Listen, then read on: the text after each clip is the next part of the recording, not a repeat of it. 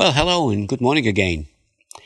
You know, it's a fact of life that even among friends and family, there can be times of disagreement. Sometimes the disagreement can be over some very significant incident, but very often it can be about the smallest of things. We have a word that describes the need for a settlement. The word is reconciliation. That's the restoration of friendly relations. Now, in a letter that the Apostle Paul wrote to the church of Philippi, he dealt with a situation that called for reconciliation.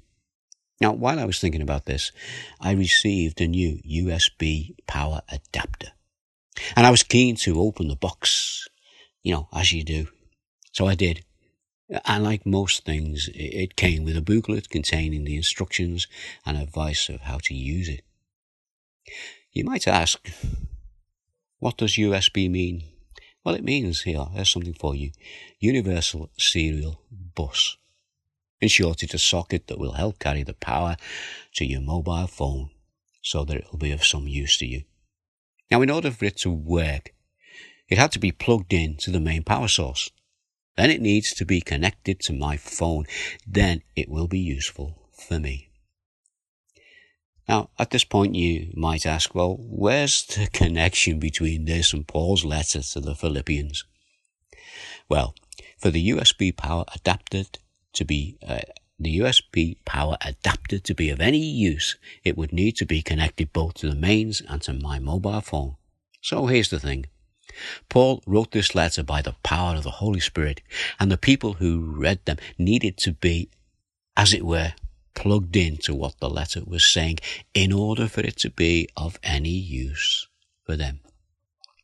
Listen to what Paul said in his letter to the church at Rome. Romans 1 verse 16. He said this, For I'm not ashamed of the gospel because it is the power of God. I bring salvation to everyone who believes, first to the Jews and then to the Gentiles. Get that? Because it is the power of God. Paul, by the guidance of the Holy Spirit, carried the power of the gospel to both Jew and Gentile. He achieved it by way of his ministry, by way of his missionary journeys, and he followed up his missionary journeys with letters that he wrote to the churches. So Paul, in his letters, was transferring information and guidance from God, who is all powerful to those who need God's power in their lives. And the recipients of Paul's letters were those who had accepted the gospel and put their trust in Jesus, but just like us, at times life could be a struggle. And these letters carried the instructions and the advice from the Lord that they needed to respond to as they apply it to their lives. I was thinking about what Peter said in 1 Peter 1. Uh, listen what he said here. He says, Praise be to the God and Father of our Lord Jesus Christ. In his great mercy, he has given us new birth into a living hope through the resurrection of Jesus Christ from the dead and into an inheritance that can never spoil or fade. And this is it. This inheritance is kept in heaven for you who through faith are hidden by God's for you who through faith are shielded by God's power. It's great, isn't it?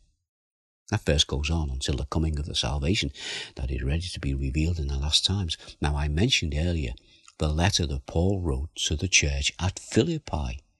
And in the church, through faith, they were also shielded by God's power. And you know, time has gone. Uh, and I was interrupted by receiving that new USB cable and opening it, it, it, while I was doing this. So what I'm going to do, I'm going to carry on with this tomorrow. I couldn't resist using that USB cable as an illustration, you know, to show us that it's God's power we need.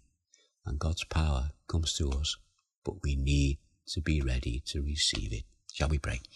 Our Father, we just thank you again for this morning. And as the day goes on, we just ask your continued blessing as we go forward in your name.